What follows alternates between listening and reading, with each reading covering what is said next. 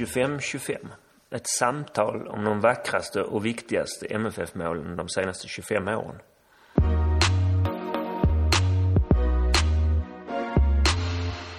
Mål 18.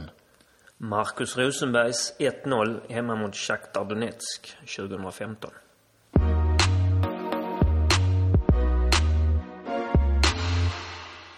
Målet. Ja, det är ett riktigt vackert fotbollsmål det här. Och det är ett mål som bygger på eh, två spelare, eh, två olika spelares väldigt fina prestationer. Paconate som kommer forsande fram på vänsterkanten, får bollen av Ljungeberget och glider fram. Har en försvarare i ryggen som han håller undan. Och sen tunnlar han faktiskt Shakhtars kapten, eh, Dario Serna. Och sen spelar han in bollen snett inåt bakåt. Och där har Markus Rosenberg, den evige, dragit sig lite bakåt och står nu helt fri. Där är fem, sex eh, Shakhtar-backar. Där är både Rodic och Djurdjic som alla är djupt inne i straffområdet. Men Mackan har liksom väntat in, hållit in hästarna så att säga. Eh, och han tar inte ens emot bollen från par utan möter den direkt med bredsida. Lågt i närmsta hörnet. Det är riktigt, riktigt vackert och klockan står på 16.55 när man sen ser om det på tv. Jag, jag minns att jag eh, en av få matcher i Champions League som jag ser där jag inte är på ståplats utan jag ser den eh, har fått någon an, annan sorts biljett så jag står precis där par kommer springande. Jag har honom nästan exakt framför mig, eh, långsida sittplats eh, när han slår in bollen till eh, Marcus. Mm. Jag står på min vanliga vinkel så att det är på andra sidan, eh, andra sidan stadion. Eh, och det är lite sånt där, man, när man, eh, i alla fall där jag, därifrån jag stod, att det är lite svårt att se direkt att gick den här verkligen in eller tog den på någon. Så det är en sån där, ett sånt där mål som i alla fall jag väntar en halv sekund innan ah, okay. jag törs jubla. Och där, då är det ju att jag för en gångs skull står rätt på, på, på, på, arenan så att jag ser ju omedelbart att det är mål. Mm. Eh, och när jag såg om det här målet alldeles nyligen eh, på Youtube så noterar man att de, de visar målet och sen lite glädjescener och så klipper de till Åge och så går han omkring och skrattar sådär som att hans, som han, han skrattar liksom så hjärtligt så att det, han myser inte bara? Nej, han skrattar liksom som att han har hört en riktigt rolig historia. Mm. Och det var det också? Ja.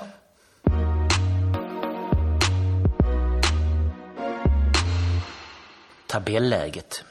Ja, det är dags för segmentet där Henrik berättar om matchens betydelse och var vi befann oss i tabellen och så vidare. Mm. Läget var prekärt. Kanske inte så mycket i Champions League-tabellen. Där var den tredje matchen det här året. Eh, vi hade kommit undan, får man väl trots allt säga, med 2 gånger 0-2 mot allra ädel, ädlaste fotbollsadel eh, i Paris och hemma mot Madrid. Så 0-4 var inte så farligt får man väl ändå säga. Eh, och med det låg vi klart före Shakhtar som hade inkasserat 0-7 på sina två första matcher mot samma motstånd ja, så här skaffade vi oss ju ett ordentligt försprång mot Shakhtar. Just där och då. Eh, tre riktigt bra, eller egentligen riktigt bra kanske mycket sagt, men tre, en riktigt bra inledning får man väl trots allt säga i den här extremt svåra gruppen. Mm. Allsvenskan däremot, där var det en helt annan historia. Eh, som vi minns så inför 2015 så pratades det om stackars allsvenskan och sånt där. Eh, men här, så här dags, eh, in i oktober, så återstod två omgångar. Eh, vill jag femma då och kunde inte bli bättre än fyra och det var ju en gigantisk missräkning får man faktiskt säga. Och vi blir sen inte bättre än just femma också. Nej. Vi är uppe och vänder på plats fyra men ramlar ner igen i med förlusten mot Norrköping. Så är det.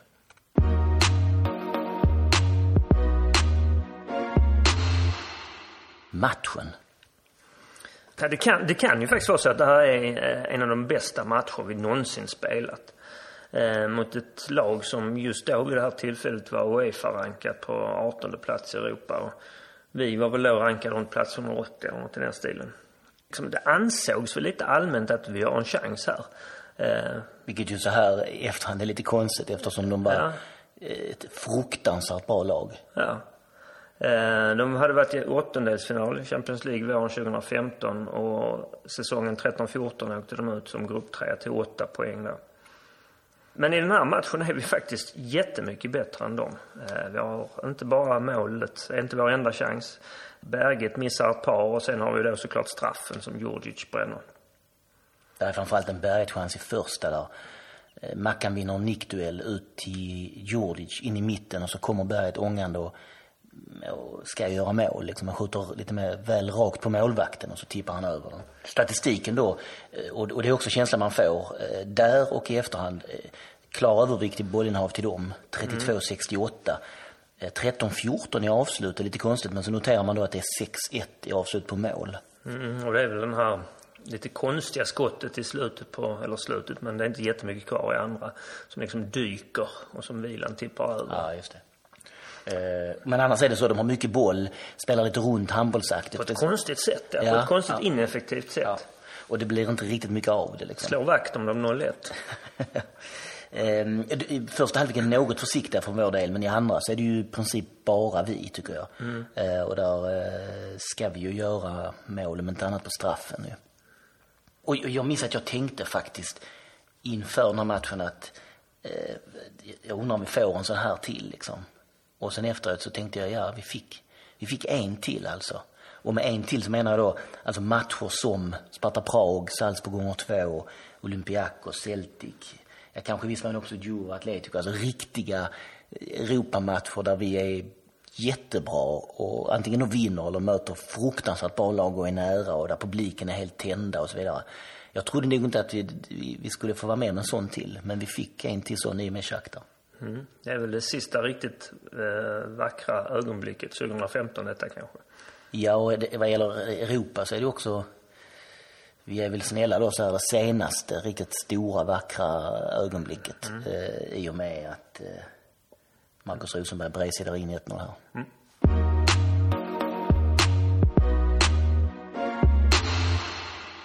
Målskytten?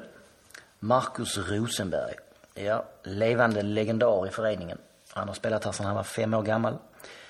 När Aftonbladet frågade mig sommaren 2015, det var inför Europamatcherna 2015, eh, om de tio största MFF-spelarna genom tiderna. De var ute efter ikoner då. Eh, alltså tio största MFF-spelarna, om man tänker på deras status och vad de har betytt för klubben. Inte nödvändigtvis vad de har åstadkommit där liksom spelmässigt. Mm. Så Zlatan var ju med högt upp såklart. Mm. Um, och då hade jag och Marcus Rosenberg på nionde plats på den listan. Alltså MFF-spelare genom alla tider.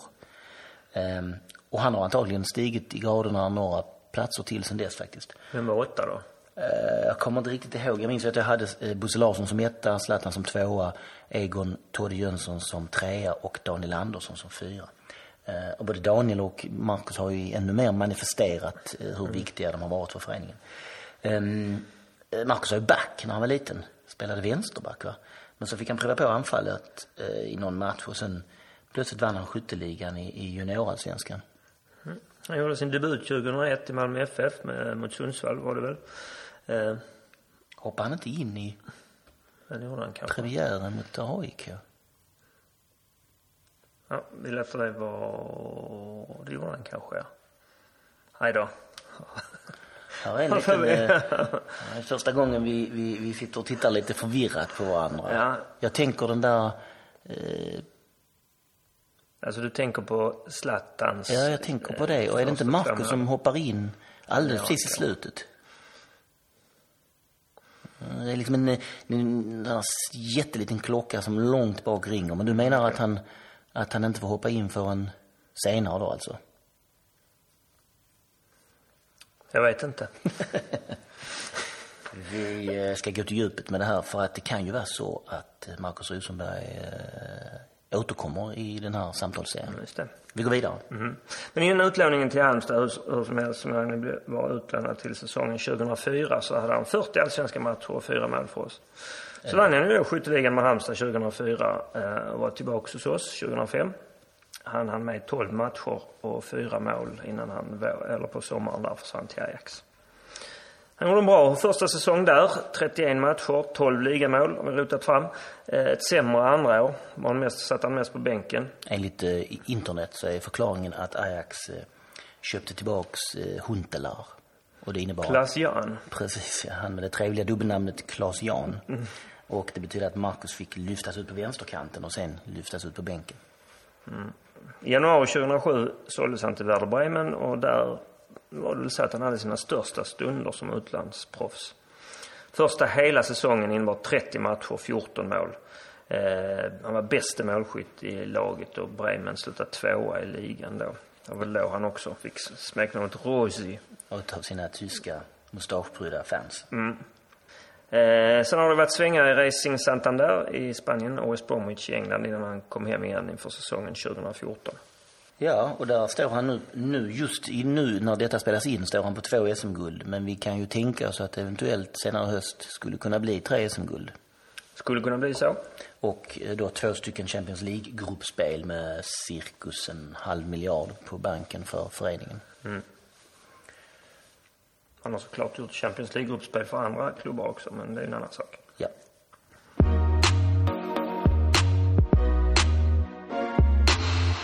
Ukraina. Vi har mött tre lag från Ukraina i Europaspelet genom åren. Och förutom då Shakhtar Donetsk som vi ju anmäler här och nu så har vi mött Metallist Charkiv 2011 och Dynamo Kiev 1978 i det där Europaspelet som sen skulle leda oss vidare in i 1979.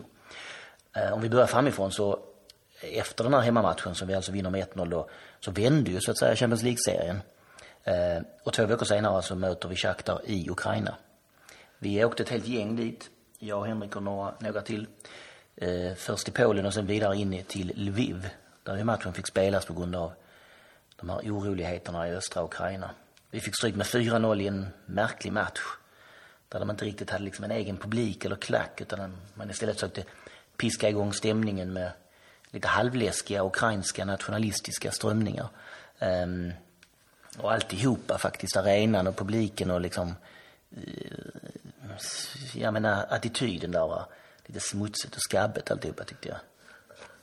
Samtidigt var det ju så att ute på en väldigt eh, rural och fattig landsbygd så låg det här rymdskeppet nybyggt till eh, EM 2012. Så att arenan i sig var ju fin utifrån. Eller? Ja, som rymdskepp ja. Men när man öppnade dörren och steg in så var det liksom mm. konstigt. Ja, och så hade det här också Lewicki, det gick väl fem minuter så blev han slagen medvetslös typ. Ja, just det. Och, och eh, vad hände där? Det blev inte, blev det ens liksom... Ja, det var väl någon krock med va? Ja, så var det kanske, just det. Och så Kari blev utvisad mot slutet ja. Och mm. liksom ingen ordning med den där matchen. Vi höll ut ett tag kändes det som. 0-0 mm. ett litet tag och sen var de ju mycket bättre än oss och mm. vi var liksom inte längre Nej. riktigt i form på det vis. Nej, de fick 2-0 tidigt i andra halvlek. Sen kändes det tyvärr som vi gav upp. Ja, och det gjorde vi. Uh, och vi var ju som sagt först i Polen och sen åkte vi till Lviv och var där några dagar. Mm. Och där var det ju en del incidenter kan man, kan man säga. Um, och det kändes ju en, en smula hotfullt det var där. Man hörde lite historier om hur folk hade råkat ut för rusningar och allt möjligt. Själv så märkte jag väl inte så jättemycket när ni andra då såg att folk viskade om oss där vid torget och, och vi liksom rusade upp i vår Airbnb-lägenhet. Det slår mig nu här när jag skriver och tänker på detta att, att eh, jag känner mig rätt så berest och sådär och, och brukar säga att jag har, jag har aldrig varit med om något. Men eh, här bevisas ju att det är bara ren tur för jag har ju säkert varit bara millimeter från att bli rånad. På de flesta ställen jag har varit på. Är bara att jag märker inget. Ja, du är inte riktigt lika street smart som du kanske eh, inbillar dig. Kanske ibland inbillar man. det, var, det, var, det var faktiskt min son som upptäckte de här snubbarna som stod och pratade med mobiltelefon och, och, och liksom om oss och ringde in ett, ett, ett gäng eh, andra snubbar som skulle komma och banka oss och sen såg vi dem på rätt långt avstånd och så fick vi springa till vår eh, lägenhet. Eh, det kändes ju inte så kul faktiskt när, när man väl var uppe i lägenheten tyckte jag. Nej, det gjorde det inte. Det är inte precis som att vi 50-åriga liksom, supportrar som åker för Malmö FF skulle innebära någon form av hot eller har med det där att göra ens. Det kändes, det kändes inte ens som att det kanske var eh, Shakhtar Donetsk eh, fans utan det var ju, sa de efteråt att det var antagligen Kaparti Lviv fans och mm. vad de har med det här att göra är svårt att begripa. Jag hörde andra, som sagt andra historier också med andra medelålders familjefäder som fick tillbringa ja. timmar i, i piketbilar och annat. Eh. Ja, de stormade väl mer eller mindre den puben som vi hade blivit tilldelade till och som folk ja. satt på liksom. Ehm, ja, det var Shakhtar eh, Donetsk borta. Eh, sen var vi ju i Charkiv 2011 och mötte Metallist. Matchen, ja. Vi började, vi mötte dem hemma först. En lite konstig match för oss, för vi började bra. Eh, Tog ledningen med 1-0 genom Gilloan. Mm. Något konstigt friläge där han liksom Lobbar in. lyfter in den. Ja. Eh, Och, och då kändes det här som att det här kan ju kanske gå. Men sen, förutom att de fick en man utvisad då, så blev de plötsligt, på ett rätt märkligt vis minns jag det då, väldigt mycket bättre. Och såg helt överlägsna ut och vann då till sist 4-1 va. Ehm, och, och sen skulle vi möta dem borta då. Ehm, och då förlorade vi 3-1. Men gör kanske en eh, bättre match eh, i Nalles ändå, än vi gjorde hemma. Står 0-0 i paus och sen så kommer två konstiga och lite onödiga mål. Där en som eh, liksom rinner igenom hela vägen. Eh, och sen är det en frispark. Kanten och det är liksom en sån här skruvad frispark som studsar in Ja, och bort och ingen rör den liksom. Precis. Lurar Dahlin. Sen gör han EG 2-1 på ett lite konstigt vis. Jag minns att där vi står så kan man, på arenan så kan man inte riktigt se. Man ser att Ranege springer därifrån med armen uppsträckt och det är i princip det liksom. Eh, Men ehm, eh, det är godkänt. Och sen gör de 3-1 i slutminuten. Inte för att vi kanske trycker på, för att de är ju lite bättre liksom. Men, men ehm, ehm, innan match så visade de upp laget på storbildsskärm då, de olika spelarna efterhand. Och när, när Ranege kom upp så hade, kom han upp i IFK Göteborgs tröja. Eh, vår lilla klack där stod började bua liksom. Eh, det var ett konstigt lag det där Metallist Kharkiv för när man liksom såg så var ja men de kan vi kanske slå. Men sen visade det sig att de var ju oändligt mycket bättre än man trodde. Och gick ju i den gruppen både Alkmaar och, och ehm, Då Eh, Precis, ja, men både Alkmaar och eh, Metallist gick ju och var kvar som de sista åtta i, i Europa League-slutspelet. den här resan till Charkiv däremot, den var ju en av de absolut galnaste jag har varit med om att göra. Vi var eh, sammanlagt 23 stycken MFF-are på plats inne på Metallists arena. Och jag och två andra kompisar flög till Kiev först och så hade vi bokat resa till Tjernobyl. Så vi åkte in i zonen och fick, tre, fick se eh, reaktor 4. Ehm, och sen eh, tog vi nattåget från Kiev till Charkiv. Och när man lämnade då, Kiev kändes som en, eh, i mångt och mycket som en europeisk eh, sån här, eh, huvudstad i Mellaneuropa. Eh, typ som lite grann som Prag eller Wien. Eh, och sen anlände man då till, till Charkiv där de skulle ju ha eh, EM senare på sommaren i, i det landet. Och Charkiv är en av EM-städerna. Och då hade man fått snygga till, bestämt sig för att man skulle eh, lägga ny, nya vägar. Alltså man skulle asfaltera om.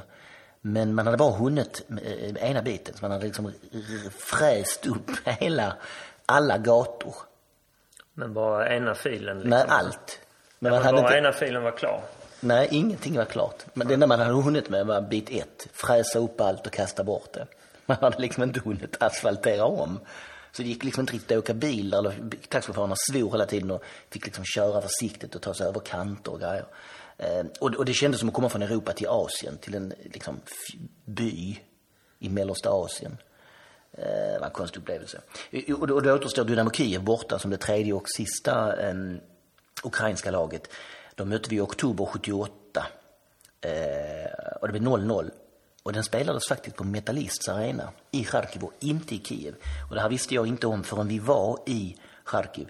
Eh, och vi var borta och skulle eh, kolla på arenan dagen innan match. Och då är det en äldre herre som känner igen sig, vår MFF halsduk kommer han pratar, kan eh, tyska. Och min kompis var med då, Stefan, eh, tyskbördig. Eh, så han pratar tyska med honom och det visade sig att han säger att han var och såg Malmö FF på den här arenan mot Dynamo Kiev 78. Och han gillade inte Dynamo Kiev så han satt och höll på Malmö FF. Och i efterhand har jag kollat det så stämmer det för att man höll på att bygga om eh, Dynamos arena i Kiev så man fick spela i Charkiv. Eh, 0-0 där alltså eh, hösten 78. Sen vinner vi hemma 2-0. Ett i- jäkligt kallt Malmö stadion. I novemberkyla.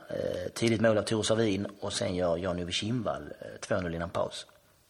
Och allt det här leder såklart sen vidare till, till våren där vi först slår ut Wisla Krakow och sen Austria Wien och sen möter Nottingham i München. Så mycket vår var det ju egentligen inte mot Wisla Krakow. Nej, nej det kan man kanske inte säga. Tore Savin och de här ishögarna har en del att invända.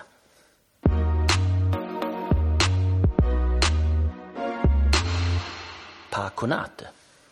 Paconate, han står för den här eminenta framspelningen, ruschen, tunneln, framspelningen till det här målet vi pratar om. Han hade ju varit i klubben länge, eller var i klubben länge. Eh, började faktiskt innan sin femårsdag.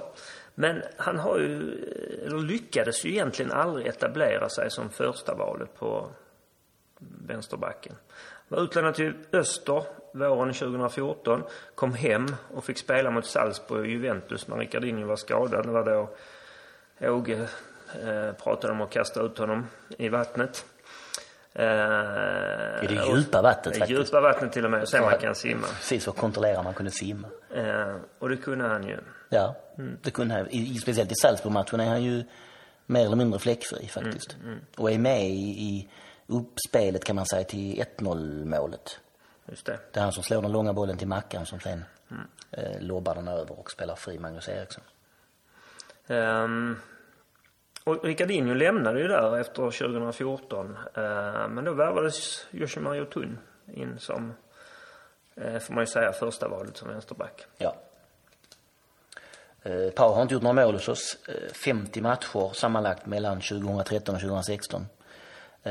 Och nu är han ju klar för SPAL, Società Polisportiva Ars et Labor, som är nykomlingar i Serie A.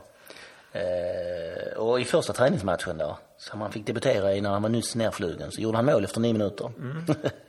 Eh, han var väldigt känslosam när han skrev på Instagram om, om flytten till Italien och vad Malmö FF och supportrarna hade betytt för honom och så vidare. Det kändes ju väldigt fint. Jag, jag, jag har funderat på det här om, om, om par. Han känns som en av de där spelarna. Eh, det finns ju vissa spelare som är oerhört tekniska och duktiga som, man, som liksom eh, gör skillnad. Alltså som är väldigt bra överallt. Skulle man ha med dem när man spelar fotboll med kompisarna så hade det liksom märkts. Oj vad bra Zlatan är till exempel. Det här ser vi. Men det känns som att Pa är inte en sån. Utan hade han lirat med oss i korpen någon gång så hade man liksom inte riktigt tänkt på att han är en riktigt bra allsvensk spelare eller Serie A-proffs. Utan han hade väl gjort sitt jobb där också men inte stuckit ut. Men det, det jag menar då är, är att han, han i stora matcher, som till exempel Juventus borta, ja där kan han hålla Paul Pogba stången. Och liksom markera ut honom och det är, inte speciellt konstigt, tycker han.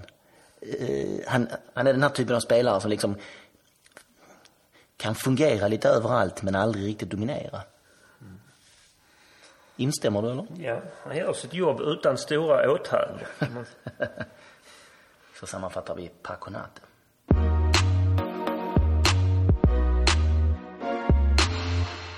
På plats. Vi ska alltså prata om eh, Marcus Rosenbergs eh, 1-0 hemma mot Shakhtar. Men eh, vi känner att vi måste börja någon annanstans. Nämligen det som hände eh, måndagen den 25 september i år. Eh, för några dagar sedan när vi spelade in det här alltså. Ja, och det är ju alltså, måste man ju också tillägga då, det är ju efter vi har valt ut de här 25 målen. Annars finns det ju en stor möjlighet. Ja, ja, jag kan tycka att ett mål borde varit med. Och där, därför ska vi prata lite grann om just det. Vad var det som hände egentligen? Du fick feeling. Eh, ja, det kan man säga. Jag var inne i eh, zonen, kan man ju lugnt säga. Och eh, kändes väl som att eh, när man fick bollen så då kunde det hända någonting. Och då var det lika bra att fortsätta kände jag. Så det var väl en bra första halvlek, men sen var väl ingenting om man jämför med andra halvlek. Så kände väl själv att nu kan jag lika gärna trumma på här i slutet också och försöka lite grejer som jag inte brukar. Och, ja, det gick ju ganska hyfsat där med. Och, och det där sista målet då, 6-0 målet. Det, det, det är många saker här som är in, intressanta med det. Men ett är ju att du, du, du tar bollen då, eh, och, eh, så får Erdal den och sen springer du och så pekar du precis som att eh, passa precis här så ska du få se. Ja, lite så. Jag sa efter eh, 5-0 målet faktiskt att eh, ge mig bollen så löser jag resten. Och, eh, det var väl lite så, eh, var väl lite så eh, 6-0 var. Eh, och vi har snackat om det lite efter i laget att eh, man kanske inte skulle komma på idén ens och eh, börja försöka dribbla när man har en mot tre. Men eh, som jag sa när jag var inne i den zonen så eh, varför inte? Eh, så försöker jag lyfta över någon där och sen eh, jag över en skottfint och eh, sen är de tre på läktaren och sen är man fri och då lägger man in den. Iskallt med vänster. Ja, nej men likadant där. Det var väl, eh, ja, det var bara att lägga på sidan. Det var, var så det kändes. Så, eh, rätt skön eh, känsla efter också att fira med fansen så. Det var, det var en magisk kväll, det var det. Du- Vet du hur många fyramålsskyttar i Allsvenskan vi har haft på den här arenan? Eh, nej. En, Anton Tinnerholm. Okej. Ja, det är bra. Det är bra. Det är Vidar Örn Kjartansson har gjort hattrick här, Emil Forsberg har gjort hattrick. Men det är bara en som har gjort fyra. Ja, det är bra. Det är bra. Jag gillar det. Och det är mest med vänstern du gör mål. Ja, eh, det har blivit så. Eh, tidigare kanske inte varit några jätteskott, men, men eh, de släpper mig ofta till vänster. Då får man väl eh, testa. Och håller man bollen på mål så eh, då eh, kan allt hända. Sen, men sen senast nu så, ja, då fintade jag väl ner honom lite och sen bara var det bara att lägga in. Eh, som sagt, det här målet hade kunnat varit med om inte långt tidigare i år då hade tagit beslut om vilka 25 mål det, det skulle varit ut. Så att, eh, det är då själva ursäkten och anledningen till att, till att inte är med, med ett eget mål. Men om, om, om, eh, om vi ska prata om det här målet som Marcus gör här då mot Shakhtar. Kommer du ihåg målet? Ja, absolut. Eh, Och hela matchen kommer jag ihåg. Det var väl kanske en av de absolut bästa matcherna jag har varit med i MFF-tröjan som vi gjort mot ett riktigt, riktigt bra lag. Eh, Vi, när man såg lottningen där så visste man ju att man skulle få absolut något riktigt tufft lag, men eh, sen blev det ju två otroligt tuffa med Real och, och PSG. Men sen hade man väl hoppats att det kanske skulle vara lite sämre tredje lag, men eh, Shakhtar var väl eh, tuffaste laget vi kunde få från den eh, potten också. Så då kändes det, eh, ja, det kändes som en ruggigt tuff lottning. Samtidigt hade vi ju fått tuff lottning eh, året innan och i alla kvalspel. Så det var inte så att vi var förvånade direkt när vi fick den lottningen. Men, men eh, eh, Shakhtar, ja, något år innan så var väl de i, i final i Europa League och gått långt i många ja, eh, Europaspel, både i Champions, eh, framförallt i Europa League då kanske. Eh, och eh, ja, det var många som hade sett dem och sa att de var riktigt bra. De, de köpte in brassar för ja, 100-200 miljoner liksom. Och sen så säljer de vidare till de, till de största lagen för kanske det dubbla. Så eh, visste på förhand att det skulle bli en eh, tuff match och sen eh, efter den matchen så var väl enda, enda känslan att vi, vi skulle fan vunnit den här matchen med mer mål. Och det säger väl ganska mycket om vår prestation. Och, och, och själva målet, det blev ute på kanten när Paconate plötsligt får för sig. Jag får lite feeling här. Ja, han fick lite Tinneron-feeling där faktiskt. Nu var det kanske innan det här då, men... Eh, eh, ja, Pa dribblade väl några där på kanten minns jag och eh, jag vet det var något klipp där som kom ut att eh, när man får feeling på eh, skolgården eller någonting. Och eh, han dribblade väl av eh, några spelare där och eh, gick väl in på kanten och om jag minns rätt så hade vi vi snackat lite i, i snacket med Åge när vi väl kommer ner på, eh, på kortlinjen att vi skulle kolla snett inåt bakåt och eh, där stod Mackan och satte väl en, en bredsida in till stolpen som om det vore det enklaste som fanns i, i världen. Och eh, rätt eh, gott målfirande efter minns jag också. För, för det är som du säger här att det är, det är väl kanske den allra bästa matchen som, med tanke på motstånd och allt sånt som jag kan minnas ha sett. Alltså, hur, hur förklarar du det? Att det, allting sitter liksom? För det här är ett lag som är rankat då. Visserligen är Real Madrid rankade etta och PSG 4-5 men det här är ett lag som är rankat någonstans mellan 15 och 16 i Europa. Svårt att förklara, men, men, men jag tror att alla spelare på någonstans presterade på eh, max. Och eh, just i den perioden som vi var så visste vi att vi var ett jäkligt bra, bra lag. Eh, vi hade väl inte fått allt att stämma, eller vi fick inte så mycket att stämma i, eh, i serien det året minns jag, men eh, minns ju även eh, kvalet till Champions League där. Eh, Det var väl Celtic vi slog ut och det var väl helt klart rättvist liksom. Eh, och då, då visste vi vilken nivå vi hade. Så visst, om vi får ut den nivån så då vet vi att vi kan slå det här laget. Sen eh, visste vi att det skulle bli otroligt tufft. Men eh, den, eh, man minns ju också tillbaka på den, den stämning liksom som det var de, de matcherna. Många snackar om kvalet hela tiden. och eh, det, det är väl kanske det man minns också, men jag kommer ihåg Shakhtar också, så, så var det otroligt eh, bra stämning. För jag tror det var de, eh, ja vad ska man säga, det är väl, alla är väl supportrar, men eh, det var väl de som hängivna supportrarna som var på, på den, den matchen också. Så vi fick det i ryggen redan från början och eh, vi visste väl någonstans att det skulle stå mellan oss och, och Shakhtar om den här tredjeplatsen också. Så, så, eh, det var en skön känsla efter matchen, men man, vi visste att vi skulle ner dit eh, nästa match också och det skulle bli en eh, målskillnadsaffär. Eh, och vi, vi kunde faktiskt vunnit den matchen med, med mer mål, hemmamatchen. Ja, där är missat straff och där är ju Flera chanser. flera chanser.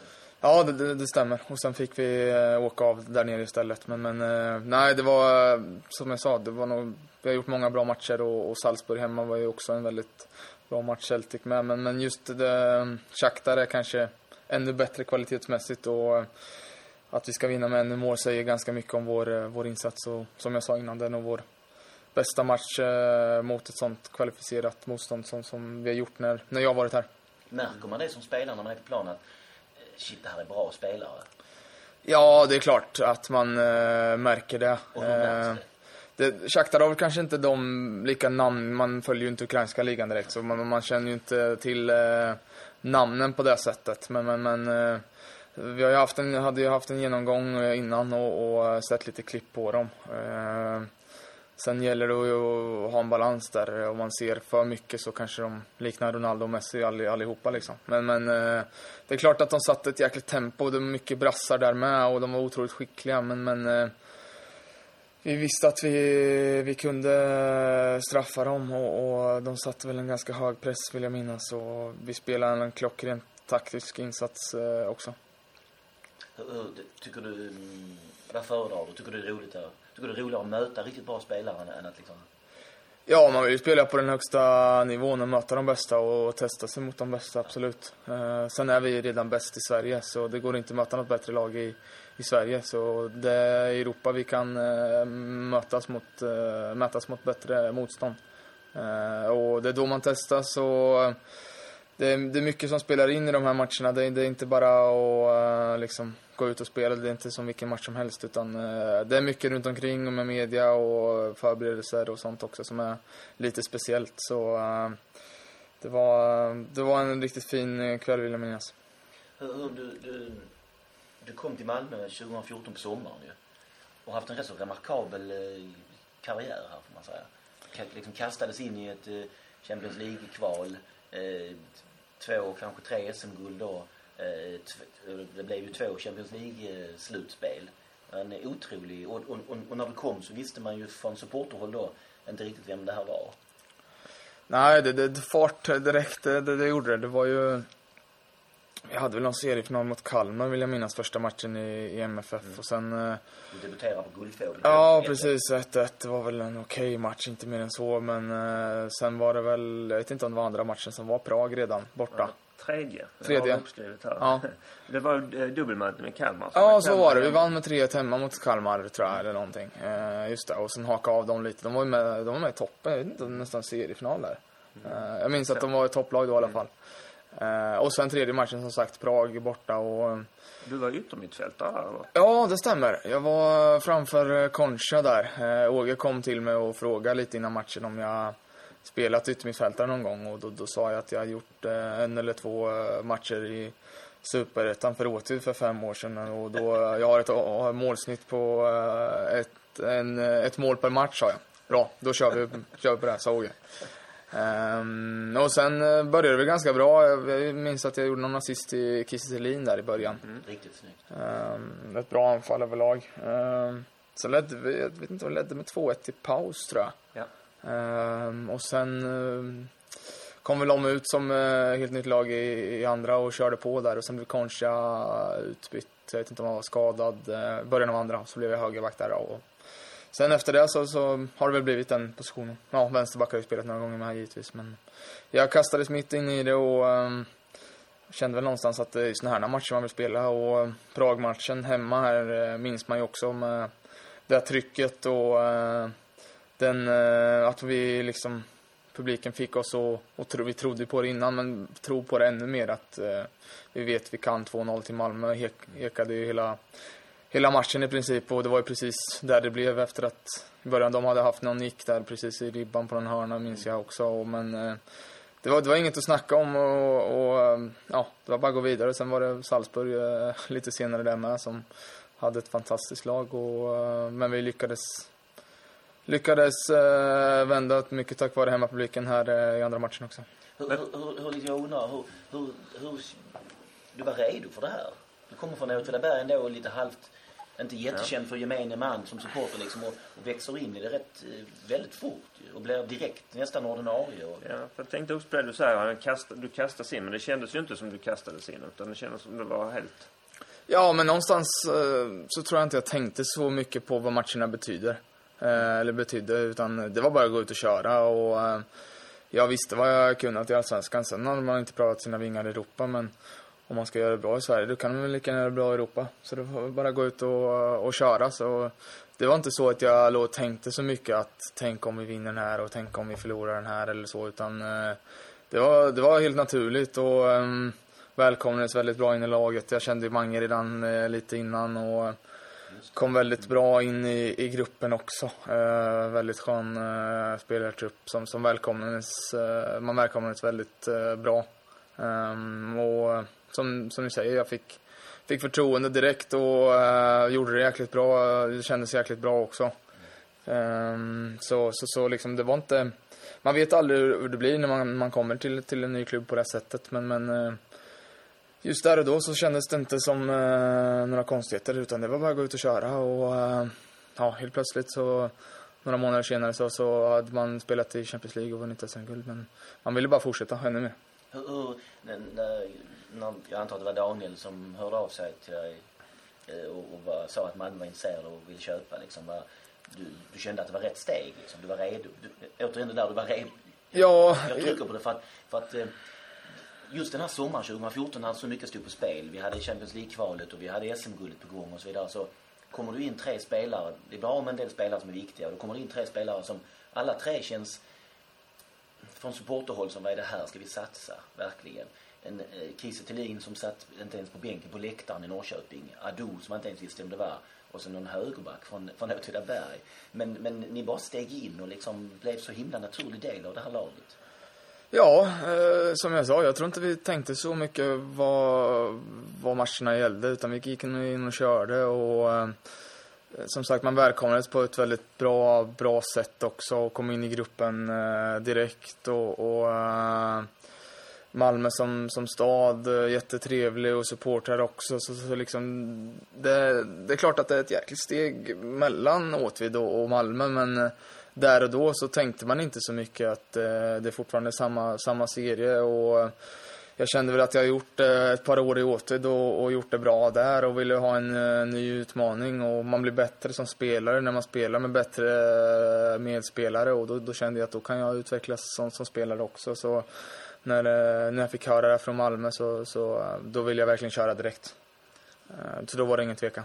Men det här då, om jag kan kalla det någon sorts inget nonsens-attityd som, som du liksom utstrålar och har.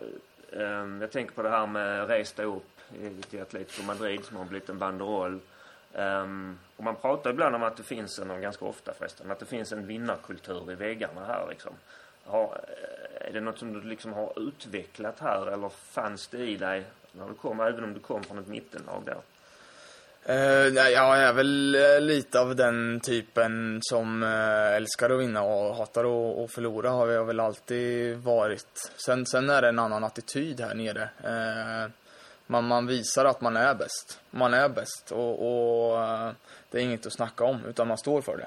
Mm. Där jag kommer ifrån och där jag växte upp så är attityden kanske lite tvärtom att är du bäst, då ska du bara vara tyst om det. För då ska du inte prata om det. Så det var väl det som var lite... Ja, vad ska jag säga? Att det var en liten omställning så att, att här så tog man verkligen för sig och, och hade den attityden. Eh, så, så det, och det är väl någonting jag verkligen gillar och tog åt mig av och, och liksom eh, man, man pratar utåt att man ska, ska vinna och man är det bästa laget. Vi, ja, det är bara att kolla nu. Man leder maratontabellen och man har mest SM-guld och vi leder serien liksom. Och, och, det säger man också liksom. Men, men som jag sa, där, där jag kommer ifrån så, så är det inte på det sättet utan eh, då, då, då sågs man så som en eh, kaxig jävel. Det var en befrielse att komma hit alltså? Jo, det, det är väl lite annan eh, kultur här skulle jag säga och lite annat sätt hur, hur man, eh, hur man arbetar också och så, så um, det är klart att det var lite ja, uppfriskande att se, se lite annat också och jag kom snabbt in i det på, på det sättet. Sen, sen just det här med, med resa upp och sådana saker som jag gör på plan, det är liksom, liksom sådana saker, ja det visste jag ju inte ens efter matchen att jag sagt eller att jag, att jag gjort överhuvudtaget. Det, vissa saker snappas upp på, på tv och, och, på Twitter och då blir det väldigt stort men eh, just där och då så, så gör jag allt för att vinna och sen gör man vissa saker som eh, är väldigt eh, korkade ibland, som att skrika på svenska till en eh, spanjor liksom, till exempel. Men, men, På intet vis korkat. jag, jag, jag, skulle vilja eh, framföra det här också att du känns som den spelaren här, eh, faktiskt under den här 25-årsperioden, som då eh, icke-malmöit, som snabbast och liksom bäst anammat det malmöitiska. Jo, jag, jag har väl tagit åt mig vad, vad det står för och, och eh, den här vinnarkulturen eh, har väl jag alltid... Jag ska säga att jag, jag har ju alltid älskat att vinna. Det är liksom därför man spelar på något sätt. Det är klart att man... Man säger att man spelar för att utvecklas och, och så liksom. Jag spelar för att vinna.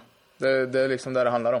Det är både på träning och på matchen. Sen skiter jag fullständigt i om vi vinner med 1-0 i 90 efter en grismatch eller om vi vinner med 6-0 och, och det ser hur bra ut som helst. Och det är Och likadant. Anton Tinholm har gjort fyra. Ja, det är klart det är roligare för mig om jag, jag gör några mål, absolut. Men, men liksom, det handlar om att vinna och därför jag bara att eh, tyckte om eh, lagsporter också liksom. Om man eh, gläds eh, tillsammans och gör någonting tillsammans liksom. Det, det, det den känslan som är så fantastisk och här när det är så mycket fans och sånt också. Det, det, det är en magisk kä- känsla till skillnad från kanske individuella sporter där man liksom har sig själv och en, en tränare kanske som man och sen, sen är det ingenting mer med det. Utan jag har alltid gillat den här lagkänslan och, och känslan att vinna. Eh, det, det finns inget bättre och den dagen man slutar så, så tror jag att det är den man kommer eh, sakna mest. Eh, att, att göra någonting till, eh, tillsammans. Sen är det klart det är tyngre, tyngre stunder också. Men det, det känns som att det är en så perfekt matchning där. Du, du kommer från något som heter Brokind som ligger i Östergötland, är det så? Brorsind. Tala Många som... Eh, jag vet inte, det var någon polare hade hört någon podd där eh, som de hade snackat mycket om. Eh, bro, då sa de Brorkind, men det är Brorsind. Brokind. Jag ber om ursäkt. Nej, okej, det är okej. Brokind. Ehm, det var som en perfekt matchning. Du som kommer därifrån, kommer ner till Malmö och här är liksom den kulturen som du redan är på något vis marinerad i och, och, och du passar här ju. Ja, alltså, ja. Eh, som jag sa, jag har liksom alltid gjort allt för att vinna och ehm, det är många gånger det kanske gått över gränsen också och man har haft sina stunder där eh, man kanske inte varit alltför populär både hos motståndare och motståndartränare och ehm, Ja, farsan hade jag ju som tränare tidigt så man fick ha väldigt mycket snack med att man liksom eh, fick lugna sig och inte eh, skälla på sina lagkamrater när de gjorde någonting fel. Det var lagkamrater som kanske gick ut i, i skogen för att eh, de var ledsna för att jag skällde så mycket på dem. Så, så man har haft väldigt kanske eh, dåliga stunder på, på så sätt med. Men jag liksom ville inget illa så, utan jag, jag ville bara vinna. Och eh, det var mitt sätt att kanske ja, förmedla det och det, det kanske inte togs rätt bland alla. Speciellt kanske inte när det är P11 eh, i Östergötland. Eh, så, så kanske inte det gäller lika mycket för dem som det gjorde för mig. Men, men jag har alltid gjort allt för att vinna och eh, det gör jag lika mycket nu. Så, eh, eh, sen kanske man eh, utvecklas hur man gör saker och förmedlar saker. Men du har hamnat i rätt förening kan man säga. Ja, här eh, spelar man för att vinna. Ska vi återvända till den här Shakhtar-matchen kanske? Eh, jag tänkte på det du sa om eh, 1-0 och du borde varit med och ni kände också att du borde varit med med tanke på den retur som väntade, ja, returmatch som väntade. Eh, fanns det något liksom element av lite så att reta sig i omklädningsrummet efteråt eller var det bara pur glädje? Jag tror faktiskt mm, efter matchen så, så var det nog ren glädje och vi kände att vi, jäklar vilken bra match vi gjorde. Eh, och eh, jag vet inte om vi gick runt och gjorde vågen för alla också. Det, var- det var en skön känsla liksom så. eh, Och, eh, men sen eh, kommande dagar så eh, ja, hade vi ju snack om matchen givetvis och så. Men, men då, då kom väl den känslan lite på. Eh, så jag skulle säga att de kommande dagarna blev det lite mer att så att vi, vi skulle nog vunnit mer för att vi vet vad som väntar där nere. Eh, men ändå så hade vi någon känsla att vi, om vi spelar så här så, så kommer det gå bra där nere med. Men, men sen är det olika på, på en bortamatch och de gjorde en helt annan match där än vad de gjorde här i Malmö också. Ehm, så den känslan kom väl lite efteråt men, men samtidigt så ja, vi hade 1-0 vunnit en Champions League-match mot ett lag som, som, som eh, ändå är otroligt bra. Ehm, så det var kanske var efter den borta matchen där när vi förlorade med, vad blev det, 3-0, 4-0? Som det var väl, då, då var det inte så mycket att snacka om där nere faktiskt. De var, de var det bättre laget. Ehm, då kanske var det mer känslan att eh, vi skulle vunnit med mer här. Mm. För annars så känns det ju som eh, det där med bättre lag och så. Jag kommer ihåg att du efter Juventus i någon intervju berättade att du störde dig lite på att ni inte hade tryckt på mer för att kvittera. Och det var det ju eh, som supporter kände i alla fall jag mig väldigt stolt att han förlorade bara med 2-0 borta mot Juventus och 2-0 målet kom på övertid.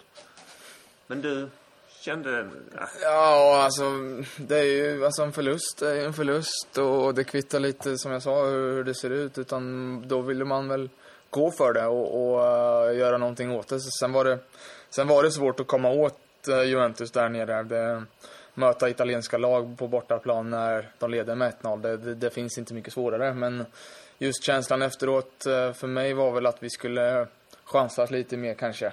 Eh, och, och gått för det. Eh, men eh, ja, det var väl också den känslan som jag snackat om tidigare. Att jag, man liksom ville ta poängen och, till vilket pris som helst. Sen, sen är det lite strunt samma för mig om det, om det skulle blivit 3-0 eller om det skulle blivit 1-0. Utan eh, då, då, då går man hellre för, för 1-1 på, på större sätt. Men eh, det var, det var väl, eh, en, ja, så här efterhand så var det väl en, ändå en godkänd start på, på Champions League. Men det är klart att när man väl är där och, där och då så, så vill man ha poäng. Mm. Du, du, du lirar högerback här och har gjort det mer eller mindre kan man säga. Det var någon vänsterbacksgång och någon nere i Prag där du fick lira en stund som höger mittfältare. Men mer eller mindre har du abonnerat på den här högerbacksplatsen sen du kom sommaren 2014 ju. Hur, jag, jag funderar på det här, hur gör man liksom, för du har mittbackar bredvid dig som du antar att du måste kommunicera med och ha lite koll med. Det är ganska många mittbackar som har kommit och gått under din era här. Och, och, och jag räknar upp dem snabbt bara så att vi ska få en feeling på hur många det är. Eh, Erik Johansson, Filip, Halsti, eh, Johan Hammar, Concha, Rasmus Bengtsson, Kari, eh, Brorsson, Lasse Nilsen, Felipe, Hatzi Kadunic, Berang och Oskar Lewicki. Ja, det låter som att jag har spelat med några personer här i Malmö. Och så är det väl också.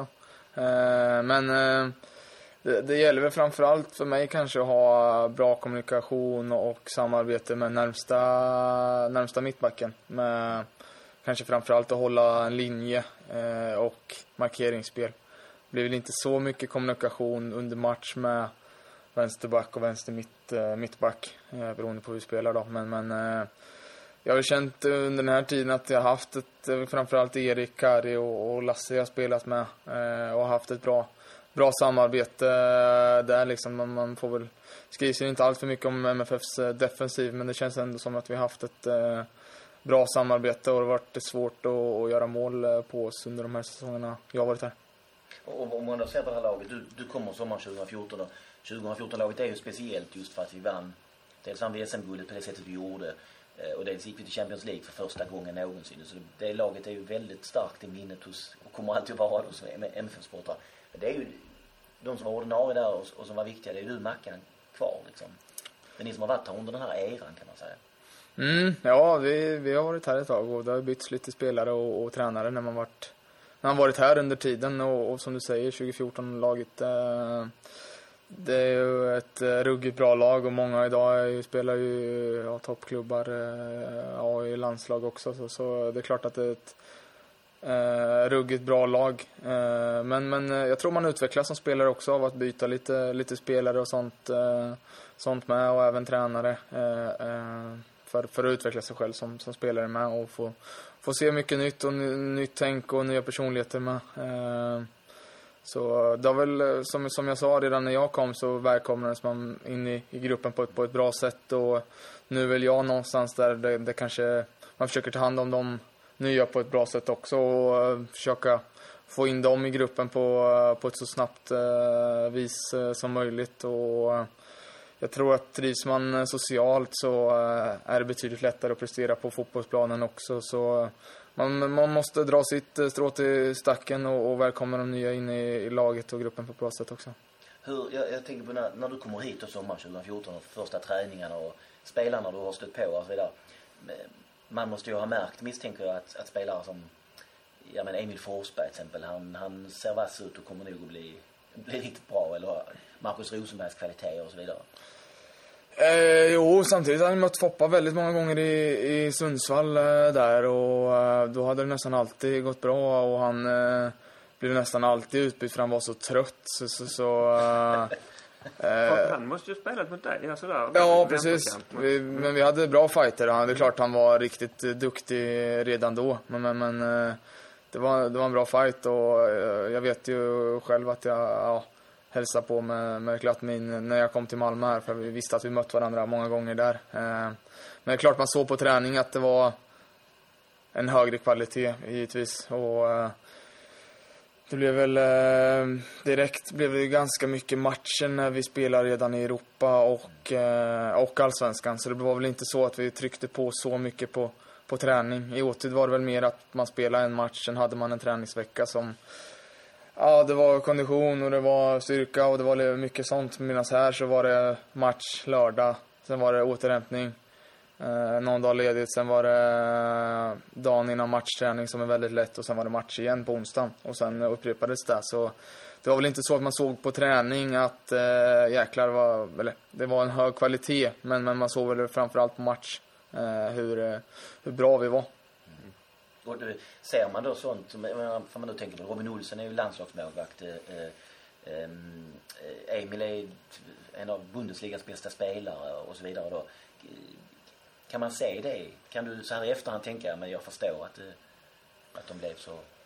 Jo, men eh, som jag sa, de har, har ju någonting extra. Så sen gäller det alltid att hitta en, en klubb där eh, man får en, eh, eller man får, man tar en bra roll och gör det bra. Det handlar inte om att klubben ska ge dig si och så mycket chanser, utan chansen är inget man, man får så, utan chansen är någonting man tar. Och det gäller att visa det direkt och kommer man till en klubb som eh, har, eh, har ambitioner och gör det bra då, då, då, då, då är det klart att det ser bra ut för, för landslag och sånt med. Eh, och det är otroligt eh, bra, bra spelare och sköna personligheter också. Så, så eh, det är någonting jag undrar dem verkligen. Hur, eh, du, du har varit här i, i, snart tre år då kan man säga, eller tre, över tre, över tre. tre och ett halvt år ja. Mm. Det är två, snart tre SM-guld räknar vi in. Eh, två Champions League-äventyr och så vidare. Vad, vad skulle du säga är dina favoritögonblick, eh, liksom, ögonblick, minnen? Eh, med matchen i måndags eh, ganska nära sig så, så eh, kvalar väl det in på, på listan. Eh, absolut. Eh, för, för egen del. Eh, annars eh, var det väl kanske de här matcherna i eh, 2014 när vi kvalade till, eh, till Champions. Eh, hur eh, ja, utspelade vi ändå var, var mot Salzburg borta där. Får in 2-1 sista som händer och sen hemmamatchen var det som att ja, men det är väl det är inga problem det här utan vi ska gå ut och köra över dem. Och den känslan när man sprang ut på uppvärmningen känner jag inför de här Champions League-matcherna. Det var nästan en full stadion och ståplats drog igång eh, makalösa sånger redan, redan då. Och eh, för mig som, som en, ändå en känslospelare på, på det här sättet och vill ge allting så, så kände man att eh, nu vill vi fan ge någonting tillbaka till, till fansen. Och redan då byggdes det upp någonting och sen efter den matchen så, så var det som eufori alltså, Och, ja, med hur vi, hur vi gjorde det också. Eh, med Mackans mål där också. Så, så eh, just den känslan när man domaren blåser av och uh, ja, hela arenan står. Det var väl hoppa om du älskar Malmö. Så, så hela arenan står och ställer sig upp och hoppar. Man får ju gåshud bara när man pratar om det nu. Uh, och just att gå runt och, och tacka hela arenan då, det, det var väl en av de uh, bästa minnena. Okay. Um, ehm, den här matchen mot Shakhtar, om vi återvänder ehm, en en, en, en, sista gång till den då, det här målet som görs där då. Om jag säger att under de här 25 åren som vi tar upp i, när vi pratar här då. Eh, så skulle jag vilja påstå att med tanke på motstånd, kvalitet, allting. Så är det här kanske den bästa matchen Malmö FF har spelat. Mm, mm. Ja men det, det är det jag nämnt tidigare och jag, jag håller med om det. Eh, som vi sa att Eh, Eh, det snackades inte om att om vi vann vann rättvist eller inte utan det snackades efter att vi skulle vunnit med mer mål. Och det säger ganska mycket mot ett eh, sånt här starkt lag som ändå hade, jag vet inte vad de har för budget jämfört med oss men, men de köpte ju in spelare för för många miljoner mer än vad vi, vi köpte in spelare från Åtvid och bänkspelare från Norrköping som du sa eh, medan de köpte etablerade brassar. Så, så eh, någonstans fick vi ett kollektiv och eh, Åges eh, genomgångar är ju inte någonting man eh, glömmer heller. Eh, man, man blev ju taggad på att gå ut i krig bara efter, efter dem. Okay.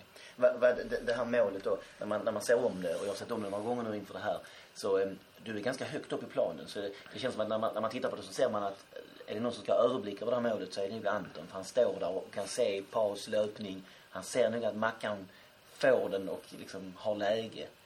Ja, eh, som jag sa, vi hade ju pratat om det innan att eh, skulle vi komma ner djupt och komma runt på kanterna så skulle det vara lite snett inåt bakåt eh, också. Och, eh, det, det, det, var väl, såg väl så enkelt ut tyckte jag också. Pa, jag ju en eh, ruggigt bra match där också vill jag minnas. Eh, och eh, det, det, kändes som att eh, det nästan var en tidsfråga innan vi, vi gjorde mål. Och, det stimmet Mackan var i då, det, det kändes som att eh, lite att man, ah, vi passar Mackan sen, sen löser han någonting. Och eh, just där och då så kändes det ganska självklart att han skulle sätta dit den. Det, det såg så enkelt ut.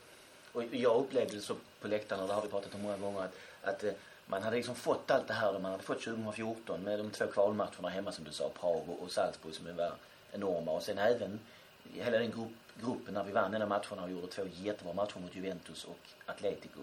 Och sen så fick man 2015 då också med, med kvala med, med Salzburg och Celtic igen. Eh, och sen fick vi den här lottningen så det, det blev ju för svårt. Så att jag trodde att vi hade liksom, jag fick känslan av att vi får ändå vara nöjda för vi har fått allt det här.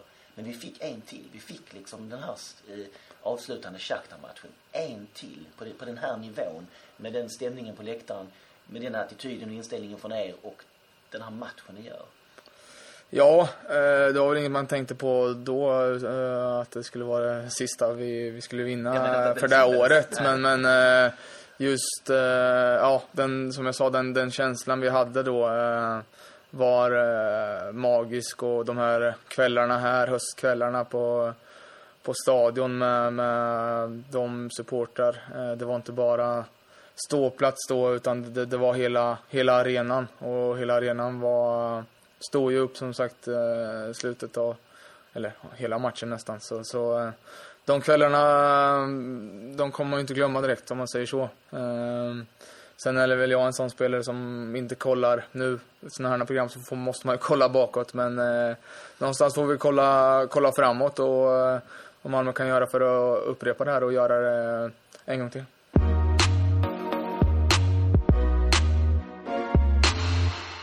Kluriga frågan. Dags igen att ställa en krånglig fråga till en helt oförberedd Henrik. Han sitter här bredvid och är lätt nervös. Ja, eh, det här målet som vi pratar om, eh, det var Markus Rosenbergs sjunde mål i Europa Cup slash Champions League eh, grupp slutspel. Man räknar alltså bara huvudturneringen när man räknar de här målen. Mm. Han har gjort fyra stycken för oss Eh, och så de andra tre då för Ajax och Werder Bremen. Sju stycken alltså. Champions League Europacupmål för Marcus Rosenberg. Med det så är han faktiskt fjärde bäst MFF-are genom tiderna. I mål i huvudturneringen i Europacupen slash Champions League. Och med MFF-are så menar jag ju då inte att det ska vara spelare som har gjort mål för Malmö FF i de här turneringarna. Utan man ska någon gång i sitt liv ha representerat Malmö FF. Han är alltså fjärde bäst. Och då är frågan, vilka är de tre spelare som ligger före honom? Eh, som alltså har gjort fler mål än honom i Champions League slash Europacupen. Ja, eh, Zlatan såklart. Zlatan är korrekt. Han ligger äh. bäst till av alla med 48 mål. Ja, men när du säger så, då menar du då också, eh, alltså innan själva Champions League-konceptet Champions League-gruppspel infördes, alltså ja. längre tillbaks i tiden? Ja. Mm, okej. Okay. Det ska då sägas att eh, etta på den här listan är ju Cristiano Ronaldo med 105. Mm. Eller om det är 104, jag kommer inte ihåg det exakt. Och så är ju Messi tvåa. Ehm, Men där har vi alltså Zlatan på åttonde plats av, av alla spelare, alltså med 48. Men vi har två kvar som ligger före Mackans sju. Ja. De ska alltså någon gång ha spelat i Malmö FF. Ja. Och de behöver inte ha Och gjort gjort mer än sju mål. i Champions League. Eller Europacupen. Ehm, två spelare till. Det finns ju ledtrådar. Ja, jag får det här är pinsamt men jag får be om en ledtråd för de andra två. Det, måste, det känns ju som, spontant som att det är långt tillbaks. Mm, kanske inte riktigt så långt som du tänker dig. Nej. Okej. Men Malmö FF har inte gjort jättemycket Europacup och Champions League innan 2014 utan då ska du riktigt rejält tillbaka i tiden ju. Okay. Jag Jari Littmanen såklart. Jari Littmanen såklart ja. Självfallet. Han har gjort 23 Champions League-mål. Ja. Eh, Så vi har Zlatan Ibrahimo- Ibrahimovic på 48 stycken Champions League-mål, Jari Littmanen på 23, en lucka och sen Marcus Rosenberg på 7. ja. Och alla ni som tycker jag är usel här. Ni måste tänka på det att det här är live och att jag har pressen på mig. Så det, Fritt, fall, eh, fritt fall i direktsändning just nu. mm, precis. Men eh, där trillar ju det ner liksom. Eh, Ja. Och, och den tredje spelaren vi är efter här då, det är liksom inte Jari Littmanen att det är en utländsk spelare som har kommit och, och eh, varit med utan det här är en, får man ändå säga, lite mer som Zlatan och Marcus, en av våra egna. Okej. Dock har ju de här målen han har gjort tillkommit på annan ort. Ja, just det. Eh, anfallare såklart, det måste det ju vara nästan. Littmannen spelade anfallare större delen av tiden, det gjorde Zlatan och det gjorde Marcus också. nej, jag får be om en ledtråd till. Ja, ledtråden är då Orato Branco. Ja, det är för dåligt. Det är det är- fruktansvärt dåligt att inte komma på det. Men det är Mats Magnusson såklart. Mats, Masse Magnusson, han har gjort åtta. Ja. Och de är ju allihopa för, Benfica. ja, korrekt. Ja, jag är ledsen. Förlåt. Vi får väl ge eh, Henrik... Fel på det. ja, men till slut ändå två tredjedels rätt. Eh, gick bet på Mats Magnusson alltså. Intressant.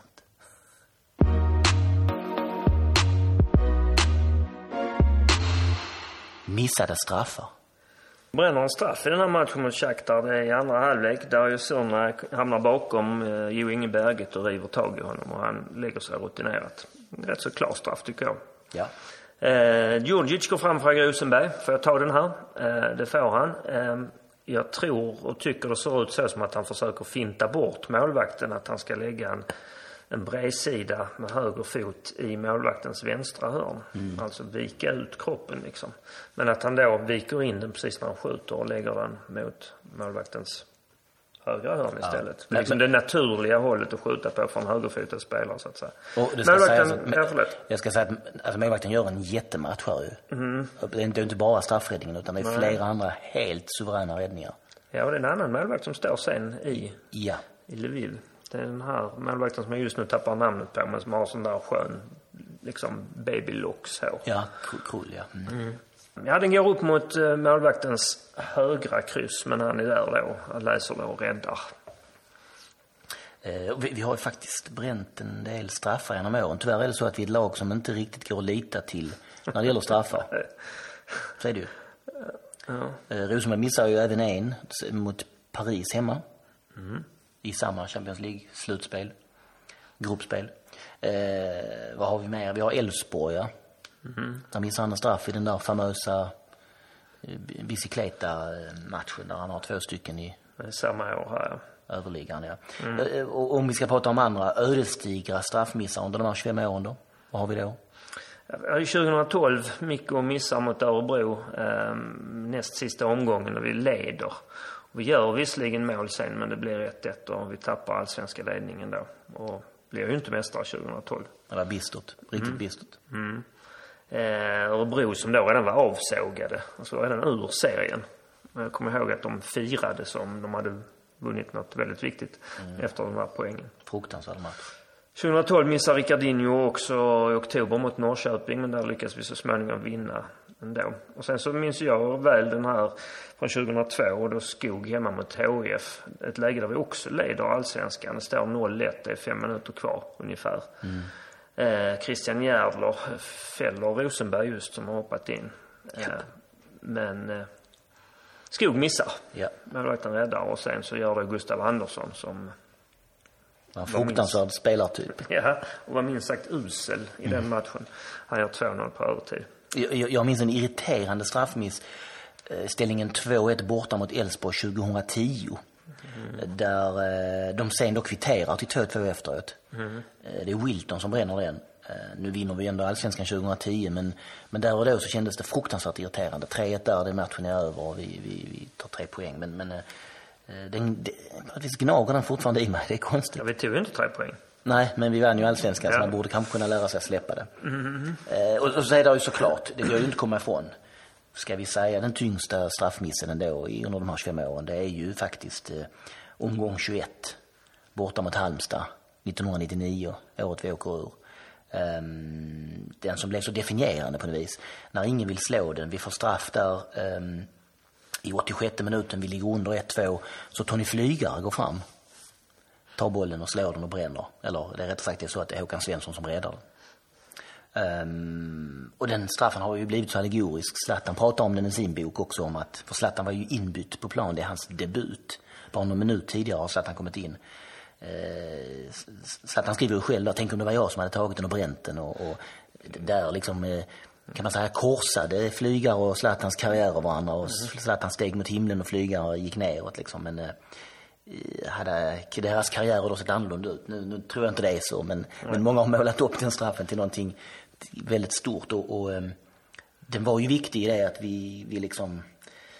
All, varje poäng där hade ju kunnat rädda oss kvar till sist. Liksom. Nu, nu blev det inte så. Jag, jag, en sak som irriterar mig här är att folk eh, fortfarande kan prata om att någon, någon mer erfaren spelare borde ha tagit den här straffen än att låta den här pojkspolingen Tony Flygare gå fram. Och framförallt faller det oftast på att man tycker att den som var kapten, det vill säga Hasse Mattisson, borde ha gått fram och slagit den här straffen. Men det kunde han inte, hur gärna han än ville. För att han satt på bänken utbytt några, sedan några minuter tidigare. Så i just i detta fallet ska faktiskt ingen skugga falla på Hasse Mattisson. Och Thomas Rasanauskas var ju den som blev fälld. Eh, och det vet vi att eh, sådana spelare som blir fällda ska ju inte ta den heller. Nej, och Rasanauskas var kanske mm, en okej mittfältare, men han var ju inte heller liksom...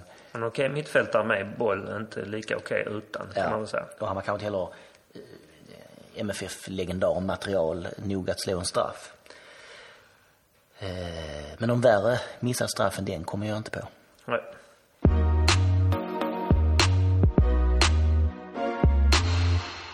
Mer om målskytten. Ja, vad har vi mer att säga om Markus Rosenberg? Eh, några eh, anekdotiska berättelser kanske. Henrik kan börja. Mm, Ja, det var en trevlig liten sak från i somras när vi åkte på semester och så att jag åkte flygplan och då finns det ju, om man åker lite längre eh, flighter, så finns det ju ofta sådana lite underhållningssystem man kan sitta och klicka på där framför sig, på, som sitter i sätet framför. Och då klickade jag fram någonting som eh, hette typ eh, 100 bästa målen någonsin och så satt jag och slöt och tittade på det och mest var det precis som de inte hade rättigheter till särskilt mycket utan det var mycket från engelska andra ligor. Typ där en Crew Alexandra-spelare lirar av två Doncaster-backar och smäller upp den i krysset. Men så plötsligt när jag sitter där och tittar så dyker Markus Rosen, en ung Markus Rosenberg med spretigt hår upp. Eh, han sprintar ifrån eh, Real Madrids försvar på högerkanten och serverar en Sanogo i mitten. Jag var tvungen att googla sen vad det här var för en match och eh, konstatera att det är från Werder Bremens eh, 3-2-vinst mot Real Madrid 2007. Eh, och på någon sajt där så hittar jag att man kallar eh, anfallsduon Traumduo Rosenberg und Sanogo. För tyska språket är ju nästan alltid mästerligt bäst på att uttrycka saker. Och Rosenberg gjorde för övrigt mål också i den matchen men det fanns inte med i målsvepet på KLMs underhållningssystem. Eller Ett av hans eh, sju eh, Champions League-gruppspelsmål då alltså. Exakt. Ja, och då, och då, då vill jag gärna infoga här alltså att eh, det är inte den misslyckade Yahya Sanogo som åsyftas här. Han som gjorde 11 ligamatcher och noll mål för Arsenal på fyra år som blev så hånad i, i, i engelsk press. Eh, nej, eh, den här eh, Sanogo är Boubacar Sanogo från Elfenbenskusten. Han lirar idag i Madura United i, i indonesiska högsta ligan. Har jag kollat upp. Eh, Det är han alltså, Bubakar, inte Yahya Sanogo, som bildar drömduo med Rosenberg. Traumduo. Han är 34 år i år och var i Werder Bremen mellan 2007 och 2009 och gjorde där en hel del mål faktiskt. Mm. Bubakar und Marcus. Ja, eh, har jag en liten fundering kring Rosenberg då? Ja, det har jag. Jag är ganska fascinerad faktiskt över eh, den här förvandlingen som han har genomgått från, ska vi säga, en pojkspoling som inte verkar ha brytt sig så mycket om något annat än att sparka fotboll till den här liksom vuxna ambassadören för Malmö FF som lyfter supporterfrågor med pondus. Eh, plasten ska bort från svensk fotboll, bevara gräsmattorna, eh, säger han med myndig röst. Eh, det är lite underligt hur den här lingtotten, eh, spillevinken liksom, eh, kunde bli den stora hemvändaren i den moderna svenska fotbollen. Eh, det borde någon skriva en bok om, eller ännu hellre en akademisk avhandling. Mm. Ja, det är faktiskt helt rätt som du säger. Jag kan ju på rak arm här, nu kunde jag inte på rak arm heller komma på Mats Magnusson, som kommer att svida länge. Men jag kan inte på rak arm komma på någon mer liksom ikonisk hemvändare eller någon som har gjort ett så stort avtryck efter man kom hem. Det var. Torbjörn Nilsson och sådana när han har varit men han har ju inte varit ute så länge liksom. Nej, An- Anders Svensson är väl eh, tvåa. Ja, ja det är klart. Om man, om man ser till Elfsborg, vad han betydde. Det blev ändå två SM-guld där, visserligen lite över lite längre tid och inte lika mycket pengar, men, men eh, dock. Ja, och något Europa League-spel Ja. för dem också där. Ja. Mm, det stämmer. Eh, ja. Eh, Och det ligger i farans riktning kan vi säga att vi kommer att återvända till den store Marcus Rosenberg framöver i den här serien.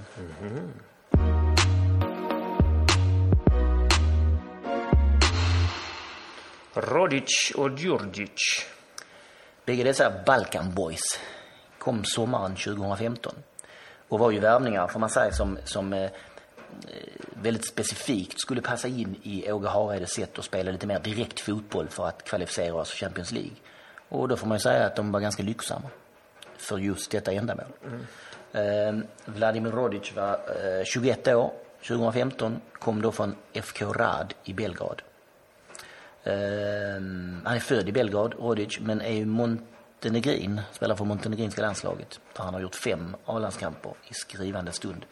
Ehm, han hade ett ganska fint 2015 hos oss. 13 eh, allsvenska matcher, fyra mål. Det är bra från en ytterposition. Ehm, spelade också alla de tio Europamatcherna eh, sen han kom. Fyra kvalmatcher och då sex eh, i, i, i gruppspelet. Gjorde ett mål och det var ju det där extremt viktiga tränarmålet mot Salzburg där han får bollen lite till skänks och bankar in den i tom bur och sen rusar ut mot MFF-bänken i absolut och total och allomslutande lycka. Ehm, var snabb, företagsam, utmanande och gjorde som sagt en hel del mål. Jag gillar honom faktiskt. Och trodde nog på en lite längre MFF-karriär. Sen var det precis som att det liksom inte längre fungerade. Ny tränare kanske, ny, nytt sätt att se på det. Mm, eh, Och han gör åtta matcher 2016, ett mål. Det är det där mot Gävle. Mm. 3-0 mot Gävle med avtagen tröja. Ja, en, en, en hörna eller någonting som han dyker upp och som han liksom bankar in i bortre. Ja, får man väl säga. Ehm, och, och, och sen sålde vi honom till Karabukspor i Turkiet. Men ehm, Och hur brukar det gå i klubbar som heter Karabukspor och ligger i Turkiet? inte så himla bra. Nej. Eh, och nu är han tillbaks i FK Rad. I, jag har en, eh, det, det brukar vara så här för mig. När det kommer spelare till Malmö FF, ja, då letar jag upp dem på Twitter och Instagram och så vidare och så följer jag dem där för det är så himla kul. Men jag har inte- har liksom inte hjärta att avfölja dem när de lämnar. Eh, om det inte är under... Tänker att de får upp en notis där. Men vad fan?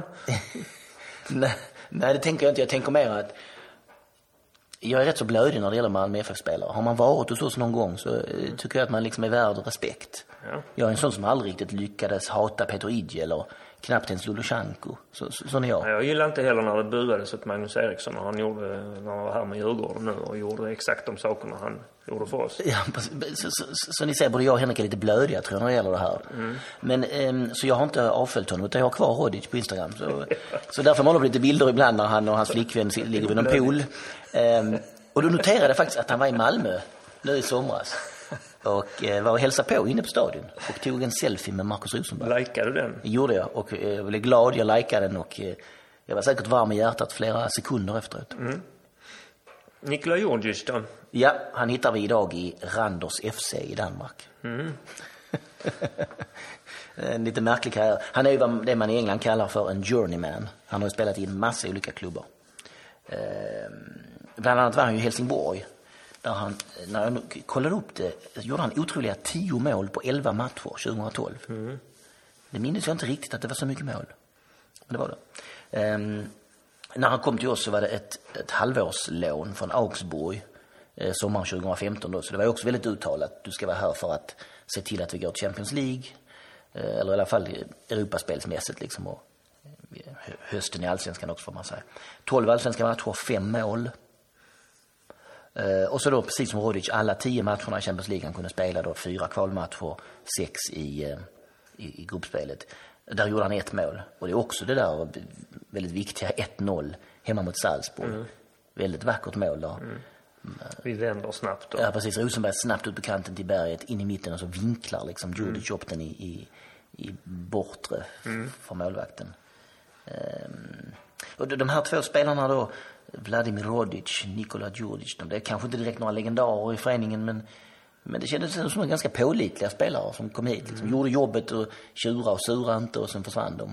Ja, även om jag kan känna att Djurdjic lite slocknade mot slutet liksom. Ja, han var han bra, han gjorde mål direkt när han kom där hemma mot Sundsvall. Mm. Joakim Nilsson är väl som halkar och så tar han bollen och rullar in den liksom. Ja, just det. Och sen gjorde han väl två, I den där... två mot Falkenberg, två borta mot Åtvidaberg. Ja. Och sen så blev det liksom, ja, han slocknade och kändes lite uddlösare mot slutet. Rodic däremot var lite förvånande 2016 faktiskt att han försvann.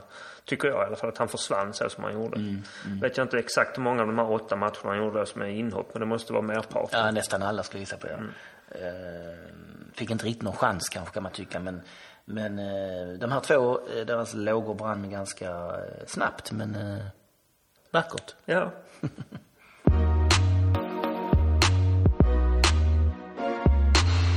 motståndare? Jag har varit inne på honom redan tidigare. Dario Sörna, som ju inte gör någon stormatch här i Malmö kan man säga. Dels blir han ju tunnlad av Paconate och sen så orsakar han en straff också. Eh, men han har haft en lång karriär. Han var kapten för det kroatiska landslaget 2009 till 2016 och kapten för sitt Shakhtar sen 2007. Och han har flest matcher för Shakhtar genom tiderna. Han har spelat där ända sedan 2003. det är ju... otroligt. 2000, sedan 2003 alltså. Mm. Och då har vi googlat fram här att han har 526 matcher och 49 mål. Det kunde vi inte utan till. Eh, han kom från Hajduk Split. I landslaget har han gjort 134 matcher för Kroatien. 22 mål. Det är flest matcher genom tiderna även där.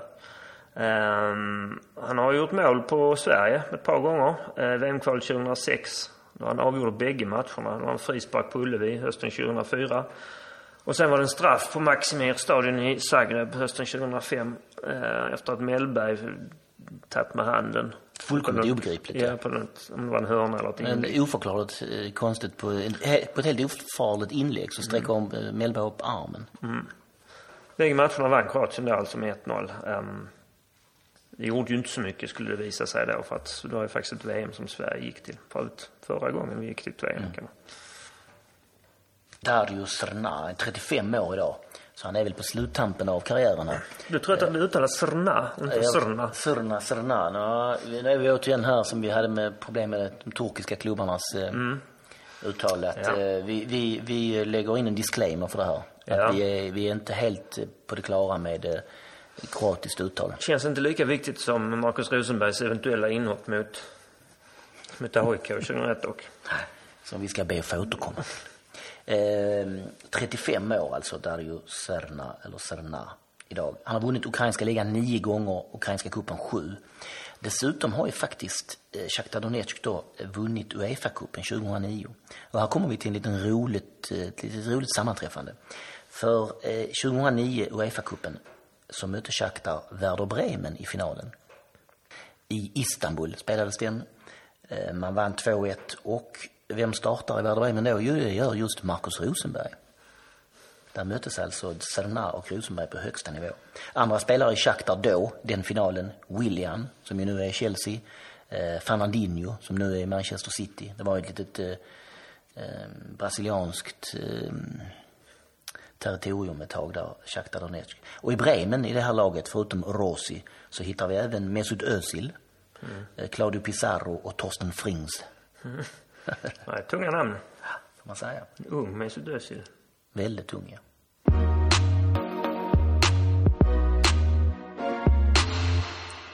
Vi som gör den här samtalsserien heter Tony Ernst och Henrik Zackrisson. All musik och alla jinglar är gjorda av Gabriel Ernst. Podden är klippt av Martin Ringstrand.